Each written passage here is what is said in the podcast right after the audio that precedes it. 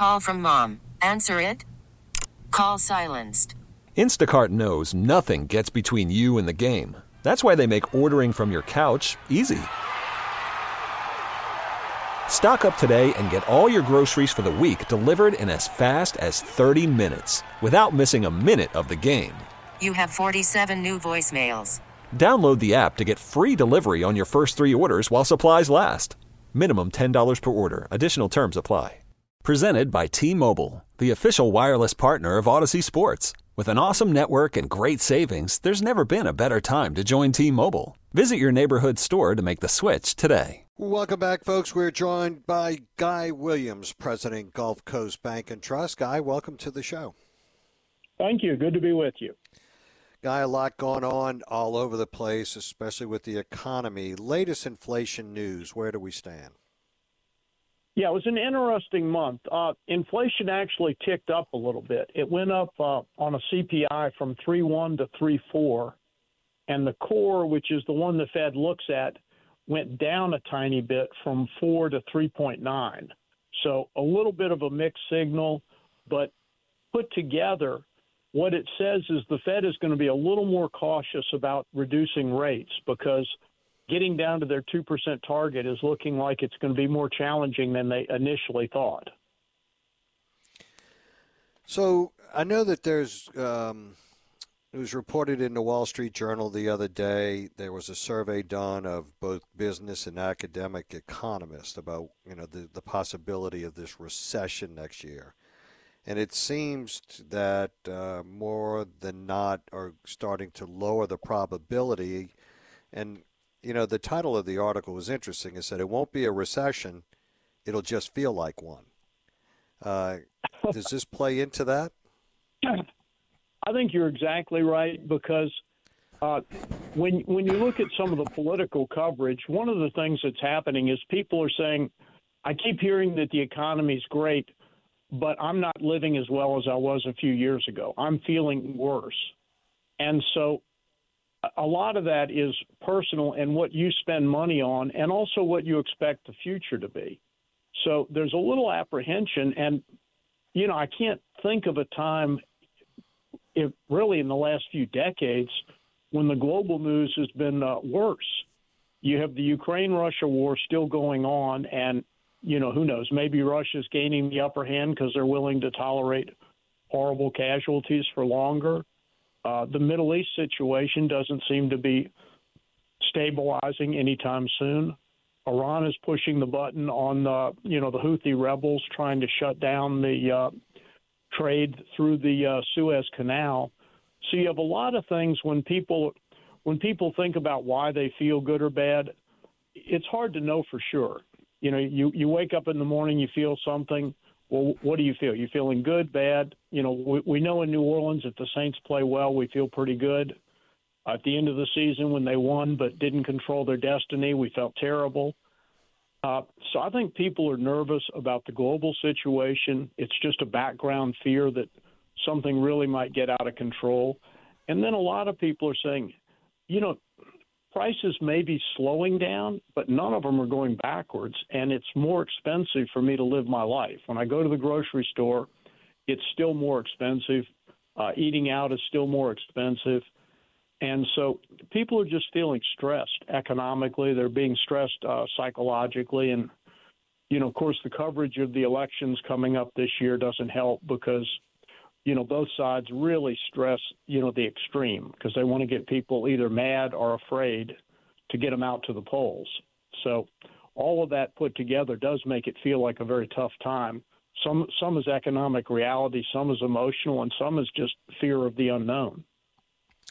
Guy, in this same article, they said economists on average expect the economy to grow just one percent in twenty twenty-four, about half of its normal long-run rate, and a significant slowing from an estimated two point six percent in twenty twenty-three. They quoted an economist, Rajiv Dhawan at Georgia State University, said, this is less a recession and more just a growth stop. Is that is that fair? Well, he's right in that the technical definition of a recession is uh, two quarters of declining G D P. But it it would certainly feel like a real recession, and I would really question that. There's a there's a fun website that, that I would recommend people look at. It's the Atlanta Fed G D P Now, Gross Domestic Product Now. And what the Atlanta Fed does is they just take the numbers as they come out and pop them into a spreadsheet.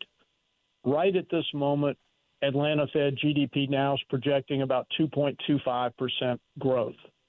And interestingly, this forecast that the Atlanta Fed comes up with has been accurate probably about seventy percent of the time, so better than the economist average. So I think I'd, I'd go with the Atlanta Fed number versus the uh, yeah, I mean, economic I, that consensus. Statement just kind of struck me as odd. I mean, it was kind of like, what? Wait, you know, because there are some other yeah, things think, that, that you, you know, know, one thing are, that happens.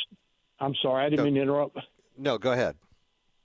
I just said one of the things that happens is sometimes economists want to get on the next radio show, and they'll they'll say something extreme just so people will call them up. And I know that's not a little unfair, but I think occasionally when you get these outlier predictions, that may be the case.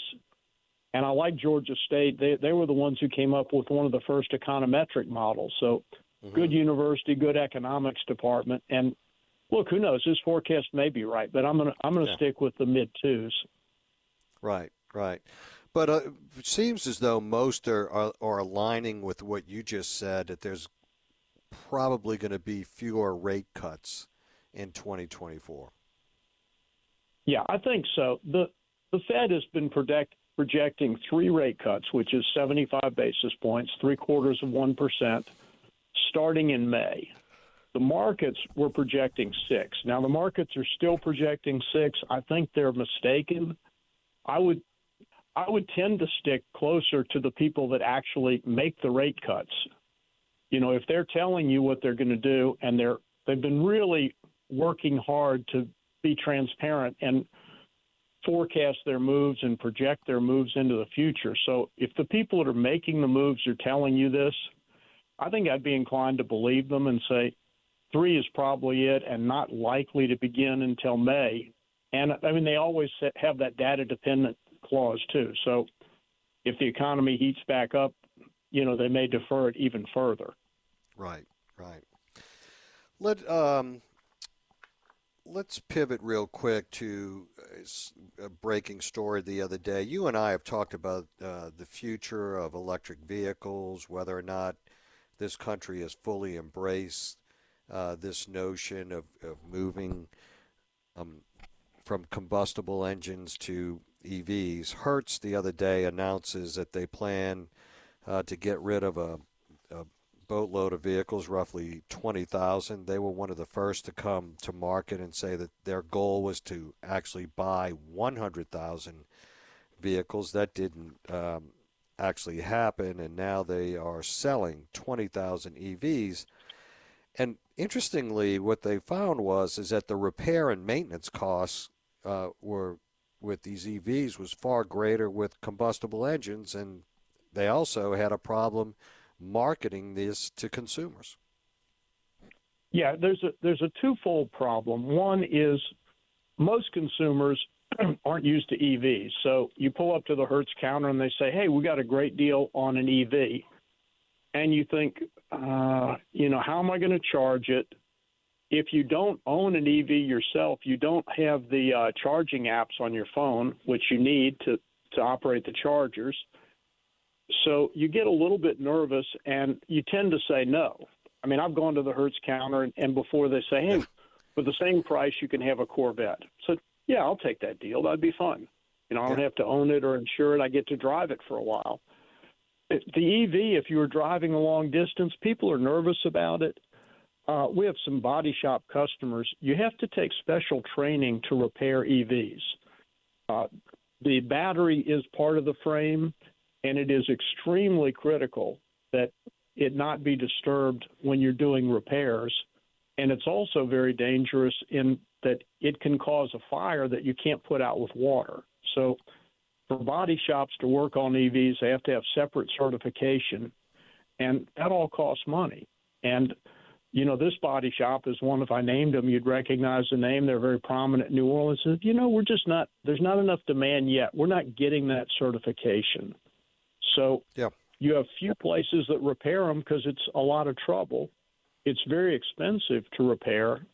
Most consumers are a little concerned. The other thing, and I would really dislike this if I were a car maker, the E V sales have skewed based upon politics, which is very unfortunate. If you have a mass market product, you want everybody to like it, left, right, and center. You don't want people on the left or right to say, oh, this is my drink, and then suddenly you've lost half your market. Well, E V sales, when you graph them by state, you have a tremendous concentration in left-leaning states. And so it almost becomes a badge of honor. Oh, I'm, I'm driving an E V, I'm leaning one way. Or I'm not driving an E V, I'm leaning another way. And that's that's unfortunate for the car makers. That's not a place they want to be, but it's it's another reason E V sales have stalled. And uh, manufacturers have cut way back on their projections. In Germany, the uh, subsidy dropped and E V sales plummeted by over eighty percent. So it, it may be a technology that's ready, but not not ready for mass adoption just yet. You know, it's funny you say that about the battery rack. I, I just was doing my research and I came across a YouTube video that raised a battery-operated car, and they actually removed the rack. thirty-six bolts that hold the rack to the bottom of the car. One of the things that Hertz complained about is with minor accidents uh, that cause damage to the rack, that the warranty uh, becomes questionable, and I guess they're worried about it being voided uh, if you don't repair the rack, uh, that there's downstream implications that are not nice. Um, so they, you know, now I, I, I was kind of curious. I was trying to figure out why so much, and then when I saw what you have to do to remove the rack, it all became evident to me why this is a problem. Yeah, there are a couple of other problems, and, and Hertz discovered this. In, in a lot of places, you have the uh, you go to rinse your cars, and they're stacked one to, one floor across another. In San Francisco, it's like that, five floors of uh, autos. E Vs are very heavy, and they were being told by the parking lot owners, look, you can't fill this row with all E Vs. You have to spread them out a bit, because if you do, you're going to overload the weight limit in the uh, garage. So that's a problem. The other thing that's creeping into the uh, sales challenge is uh, condos. I have a friend that's the president of a condo, and somebody got an E V, and so they arranged a, an E V hookup. And then another person got an E V, and they went to the power company and said, look, we need, we want another E V. They want a plug-in hybrid. And the power company said, look, you have to tell us how many you want. We're not going to do this one at a time because we're having to run extra power to your building. So give us a number, ten, twenty, one hundred, and we'll give you a cost. Well, they went back to the homeowners, and a big fight ensued because the people that didn't have E Vs didn't want to share the cost. The guy that wanted one new E V spot said, well, I don't need ten, I only need one. And so these are little problems that people hadn't thought of, the weight problem, the repair problem, the uh, – getting the power to apartments and condos that are all slowing adoption. Yeah, where where do you think this ends up? I mean, I, I you know, I know that Germany revised their projections of where they were going to be by twenty, thirty, forty, and fifty. I mean, they were pretty aggressive on E V vehicles, and it seems as though they're retreating a little bit.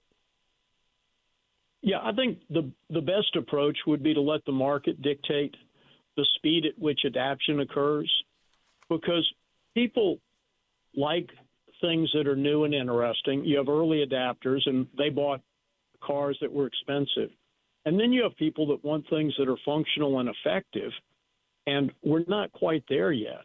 You also have folks through the Gulf South that are a little nervous about evacuations. I mean, I, I cannot imagine having only a fleet of E V vehicles if you had to evacuate. I mean, could you imagine, Newell, you're sitting in that line going to Baton Rouge, watching the battery charge go down as a hurricane approaches, and no. There's nothing you can do. I mean, you'd be you'd be in a state of panic for the hurricane and the electrical vehicle. So I think we need to let the, the charging system be built out at the appropriate rate and not push the consumer faster than they want to go. And that's, I think that's where we got. Some of the governments got ahead of the consumer and were pushing them to do something they didn't want to do and pushing them at a rate that they didn't want to accept. Yeah, it's interesting when this article came out and you start to really dig down into some of the uh, the underlying issues relative to E Vs. Uh, Go, going through qu- uh, tires quicker because of the weight of the vehicle. I, I had no idea the differential in the rate was that. I knew it was heavier, but I didn't realize it was that much heavier, which uh, obviously is, is causing all kinds of problems. Oh, yeah. I mean, parking lots can't deal with a full load of E Vs. It's not, they just aren't designed for that, that weight load. So, yeah, that's one of those things people didn't think about. If everybody switched to E Vs, a certain number of parking lots would have to be demolished and rebuilt. Yeah, it's going to be interesting to see where this plays out. We'll be right back. We're visiting with Guy Williams, president, Gulf Coast Bank and Trust. Stay with us, folks. Worried about letting someone else pick out the perfect avocado for your perfect impress them on the third date guacamole? Well, good thing Instacart shoppers are as picky as you are. They find ripe avocados like it's their guac on the line. They are milk expiration date detectives. They bag eggs like the twelve precious pieces of cargo they are. So let Instacart shoppers overthink your groceries so that you can overthink what you'll wear on that third date. Download the Instacart app to get free delivery on your first three orders while supplies last. Minimum ten dollars per order. Additional terms apply. This episode is brought to you by Progressive Insurance. Whether you love true crime or comedy, celebrity interviews or news, you call the shots on what's in your podcast queue. And guess what? Now you can call them on your auto insurance too with the Name Your Price tool from Progressive. It works just the way it sounds.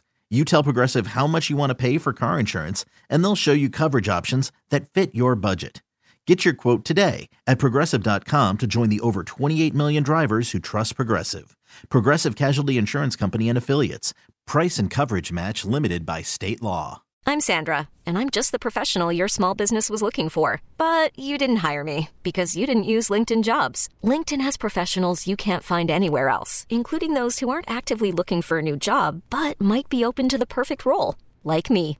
In a given month, over seventy percent of LinkedIn users don't visit other leading job sites. So if you're not looking on LinkedIn, you'll miss out on great candidates like Sandra. Start hiring professionals like a professional. Post your free job on linkedin dot com slash recommend today. Welcome back, folks. We're visiting with Guy Williams, president, Gulf Coast Bank and Trust. Guy, uh, we continue to have uh, budget troubles in D C. It seems as though the best option that we have is kick the can down the road again. Yeah, I, I hate to say it, but that probably is the best option. And we're really in a in a tough situation. We have our own uh, Louisiana Representative Mike Johnson as Speaker of the House, but he controls one half of one third of the government. So, and he controls it by a skinny, skinny margin. If everybody shows up and is healthy, he's got two twenty versus two thirteen, Team R versus Team D, but you have problems in that you don't have all of your two twenty. Our own Steve Scalise has some health issues, and I'm praying for Steve and his family as, as he's doing uh, stem cell transplants.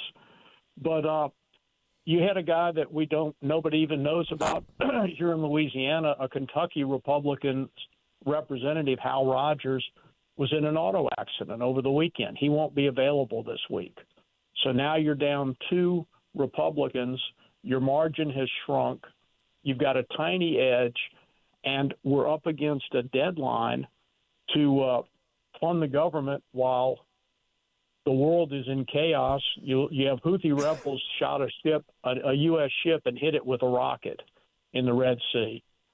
Uh, you've got a budget crisis in that we're spending more money than we take in by a substantial margin, and we're in the middle of an election year. So, yeah, kicking the can down the road doesn't normally seem like a great idea, but the proposal now is to kick it down the road to uh, March first and March eighth, which is probably the best that we can get in this time, in this situation. But uh, conditions aren't going to improve that much. I mean, because they have a difficult time, uh, as always, with the Freedom Caucus, getting all of those members to, to to come on board, right? Even though Johnson is from the Freedom Caucus, right? Uh, if my memory serves me correct. Yeah, but I don't. I don't think that he's going to be able to corral all of those members. Yeah, he's not a bomb thrower. He's a, a rational person. If you talk to him, and you wouldn't, you you would think a compromise could be worked out. But once again, when you only control one half of one third of the government, and what you want is something that is substantially different from what the people that control the rest of the government want, you really are in a, in a difficult situation. Uh, the big issues are immigration, and a compromise could be worked out, but it's going to take probably a new administration to make that happen. Uh, the budget is a big, big deal. At some point, we have to deal with the ongoing budget crisis.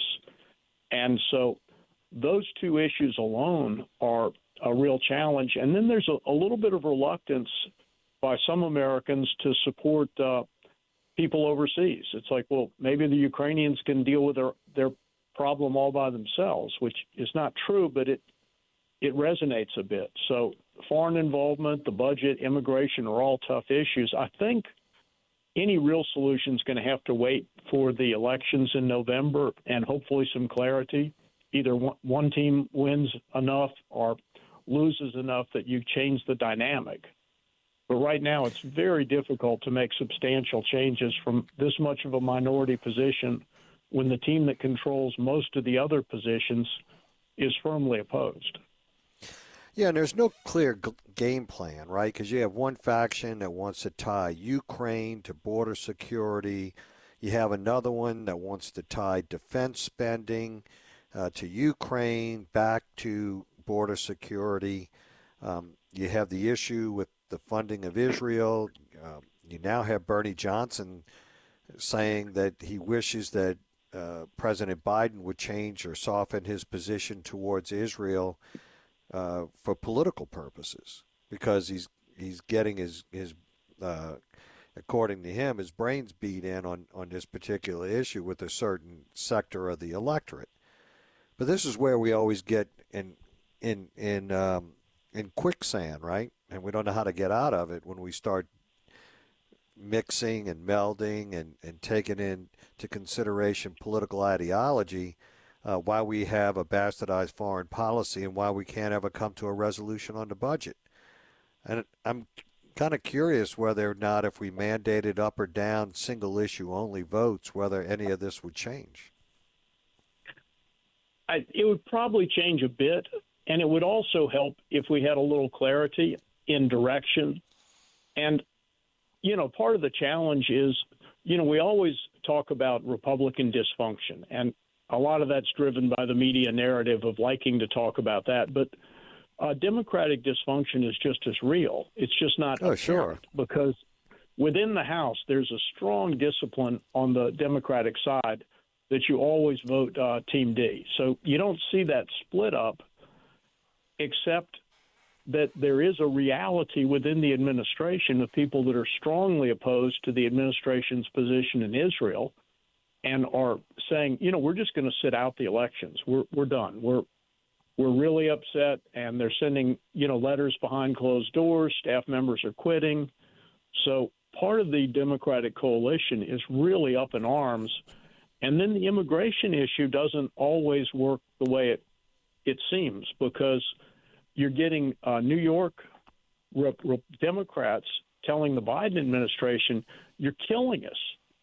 And, you know, Biden is saying, well, we're we're pro-immigration as a party. And the Democrats are saying we are. But our laws in New York mandate that we have to provide a room and food for every person that shows up. And you're inundating us with uh, immigrants. And then New York's forced to appeal to Texas and saying, look, quit sending them. And Texas is saying, well, what do you want us to do? It's your president letting them across the border.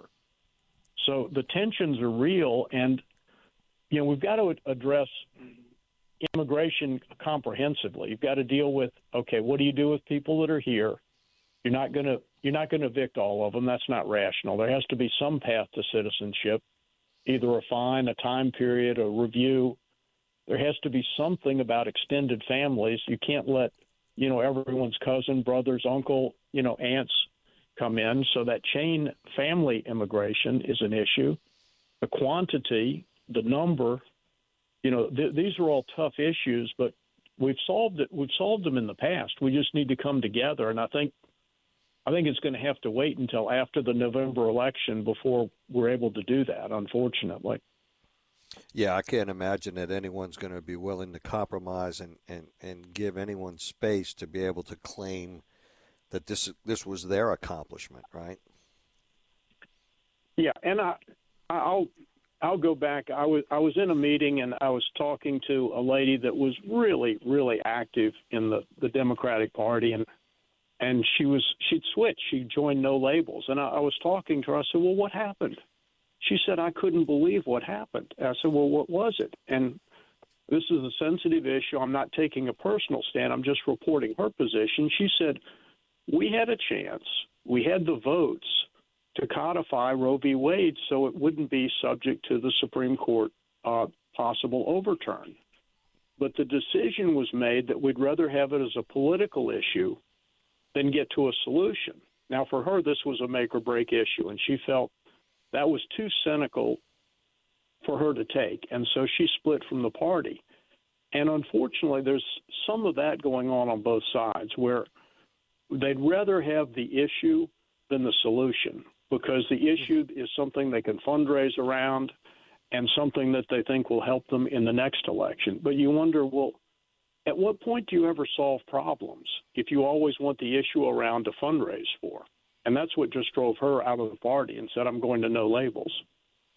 Yeah, I mean, it's all based on friction, right? And that's why I, I'm not in favor, and I'm not asking you to opine on this, but I'm not in favor of this closed primary uh, thing that's that, that they're trying to gain traction around here in Louisiana.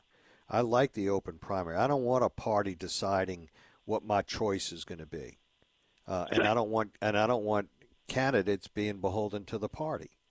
Uh, because all it all it's about is creating friction around issues, and they, they want to minimize whoever's going to decide to run under either party la- label. And when you have almost a third of the electorate in the state as no party or independent, how do you disenfranchise those folks from having a say-so in in you know uh, who's going to be uh, able to be put up for, for public office? And you're right. I mean, it's yeah, not about the solution. It's about it's about marketing, gaining control, and it's all about friction. Conflict. Yeah, and the unfortunate thing is, when you gain control, when are you going to actually enact your policies and quit worrying about the next election? And I think that's that's one of the things that I, I really fault both parties. You fall in you fall in love with the uh, policy and you forget the priority of, of trying to solve something. And look, the, the election things are, anytime you talk about changing open cl- primary, closed primary, ranked choice, everybody on both sides starts getting their calculator out and seeing, well, wh- what will help me? Mm-hmm. And, you know, that's the calculus that goes into it. And I'm not sure which one is best. I, I know there was a funny article about how it happened, and uh, young intern was riding with Governor Edwards when he uh, – When he get, went, got elected the first time, he said, you know, "I'm darned if I'm going to have to run three times ever again," because he had to run, you know, when when the uh, Democrat run in the Democratic election, one, run in the uh, runoff as a Democrat, then run against the Republican. He said, "Enough is enough," and he just changed it. He had the votes in the legislature, so that was one of his first acts. It's like, okay, done. I don't know how deeply there was thought put into it, but that's how it worked. And the momentum in the country is moving more towards open primaries than there are closed primaries, because I, I think there's sixteen states that have a true closed primary system. Most have developed hybrids, and a lot are trying to move closer to the Louisiana model. Um, they're having yeah, the well, same I think... political issues, though, because no one wants to consume their political capital. Yeah, and you have to recognize independents are a growing force, and it's not fair to disenfranchise them. So something that allows independents to have a voice does matter. Absolutely. Got to get to a break. We're visiting with Guy Williams, president, Gulf Coast Bank and Trust. We'll be right back, folks. Stay with us. We really need new phones. T-Mobile will cover the cost of four amazing new iPhone fifteens, and each line is only twenty-five dollars a month. New iPhone fifteens? It's better over here. Only at T-Mobile, get four iPhone fifteens on us and four lines for twenty-five dollars per line per month with eligible trade-in when you switch. Minimum of four lines for twenty-five dollars per line per month with autopay discount using debit or bank account. five dollars more per line without autopay, plus taxes and fees. Phone fee at twenty-four monthly bill credits for well qualified customers. Contact us before canceling account to continue bill credits or credit stop and balance on required finance agreement due. thirty-five dollars per line connection charge applies. See T Mobile dot com. Okay, picture this. It's Friday afternoon when a thought hits you. I can spend another weekend doing the same old whatever, or I can hop into my all-new Hyundai Santa Fe and hit the road. With available H-Track all-wheel drive and three-row seating, my whole family can head deep into the wild. Conquer the weekend in the all-new Hyundai Santa Fe. Visit Hyundai U S A dot com or call five six two, three one four, four six zero three for more details. Hyundai, there's joy in every journey. Welcome back. We're visiting with Guy Williams, president, Gulf Coast Bank and Trust. Guy, you make the observations that there are a couple of things that I guess if you get them as a gift, you need to use them right away. Don't save them. Gift cards, frequent flyer miles, or points. Tell us about it. Absolutely. Uh, let's start with uh, frequent flyer miles. One of the challenges with frequent flyer miles is that the airlines change the rules usually every couple of years, and it's always to make the program more difficult and a little more unusable for the consumer. You don't earn interest on frequent flyer miles. They tend to get devalued as time goes on. So if you have them, the real thing to do is use them as quickly as possible. Have an objective. Uh, you know, when you get to that trip, go ahead and do it.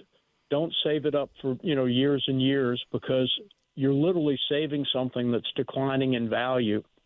The other thing is a lot of people get scattered around with a few miles on a number of different airlines where you really don't have anything that you can use. If you if you find yourself in that situation, go ahead and click on the website, and if you have knick-knacky miles, either donate them, most airlines give you that option, or use them for things like magazine subscriptions, gift cards. But go ahead and get rid of them while they have some value and before you forget about it, and then concentrate on, you know, one airline. You know, we're we're mostly a Delta Southwest hub here in New Orleans, beginning to have more Spirit. So pick an airline you fly a lot and focus on that. But as soon as you get the miles, use them up, because they're going to go down in value. There's a website, and you and I know we don't get paid by any website promotion, but it's called the Points Guy. And he just gives tips on uh, using frequent flyer miles. You know, there, there's some crazy things, too. At year-end, people are trying to get their uh, mileage up to get into the next level, and you have crazy trips. One person went around the world to get the last group of miles. Another person traveled for four days, literally, to get the mileage segments to stay in a, uh, an elite class of mileage. So it's important to pay attention to the miles, and important not to save them, because they do go down in value. And if you ever sat there and, and read the document that outlines your, what your rights and privileges are in these points programs or frequent flyer miles, it'll, you talk about a, a headache. I mean, oh, so yeah. the, points, the points guy, I've, I have visited his site before, and he's pretty spot on. Yeah, and one of the things that drives me crazy is is you, you want to use points. You want to go to New York, and it's like, okay, there are three flights to New York from New Orleans direct. The points travel, you're going through Cincinnati. It's like, well, I don't want to do that. It's like, yeah. But you get tortured to do it. The other one is gift cards. If people are fortunate enough to have gift cards, put them in a highly visible spot and resolve to use them in the next thirty days.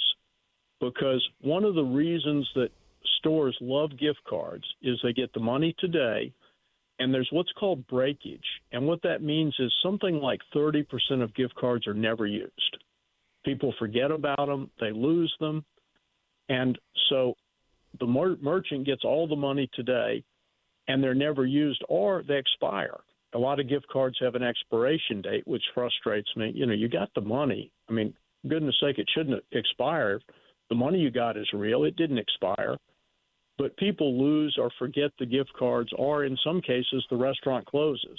You know, I had that happen to me last year. It's like, yeah. oh, we're going to save this, we're going to save it, and then we're ready to go. It's like, oh, no, ain't there no more. And the same thing with points on a credit card, right, uh, where they have these, um, what do you call them, these product magazines that you can order stuff from. And it seems like an exorbitant amount of miles that you're giving up for it, but uh, or points, excuse me, but it might be the best opportunity to get something out of them. It really is, and I, I'd re- I just recommend spend them as quickly as you get to something you want, because most people end up forgetting about their points. You have that breakage issue. You have the devaluation issue where it used to be one hundred thousand to go to Europe, then it became two hundred or three hundred thousand points. It's like, wait a minute, you lost two-thirds of your value by waiting. Yeah. And that's one of the dangers of uh, accumulating these things, because it's not a savings account. It doesn't get more valuable. It gets less valuable as time goes on. Yeah, it's funny you say that, because I had a gift card. My wife pointed it out to me just yesterday. She said, you let this expire. I let it expire. Yeah, she didn't let it expire. She knew she knew the date, but it was your fault. Actually, she had it. I don't even remember where it was. I said, yes, dear, and moved on. No, that's the right answer. Yeah, absolutely. Took me a while to figure that out, but I finally got there, Guy. Thank you so much for joining us. We truly appreciate your time, your insight. Have a great week. Oh, you're welcome. Good to be with you. All righty. We'll be right back, folks. Stay with us. This episode is brought to you by Progressive Insurance. Whether you love true crime or comedy, celebrity interviews or news, you call the shots on what's in your podcast queue. And guess what? Now you can call them on your auto insurance, too, with the Name Your Price tool from Progressive. It works just the way it sounds. You tell Progressive how much you want to pay for car insurance, and they'll show you coverage options that fit your budget. Get your quote today at Progressive dot com to join the over twenty-eight million drivers who trust Progressive. Progressive Casualty Insurance Company and Affiliates. Price and coverage match limited by state law. T-Mobile has invested billions to light up America's largest five G network, from big cities to small towns, including right here in yours. And great coverage is just the beginning. Right now, families and small businesses can save up to twenty percent versus A T and T and Verizon when they switch. Visit your local T-Mobile store today.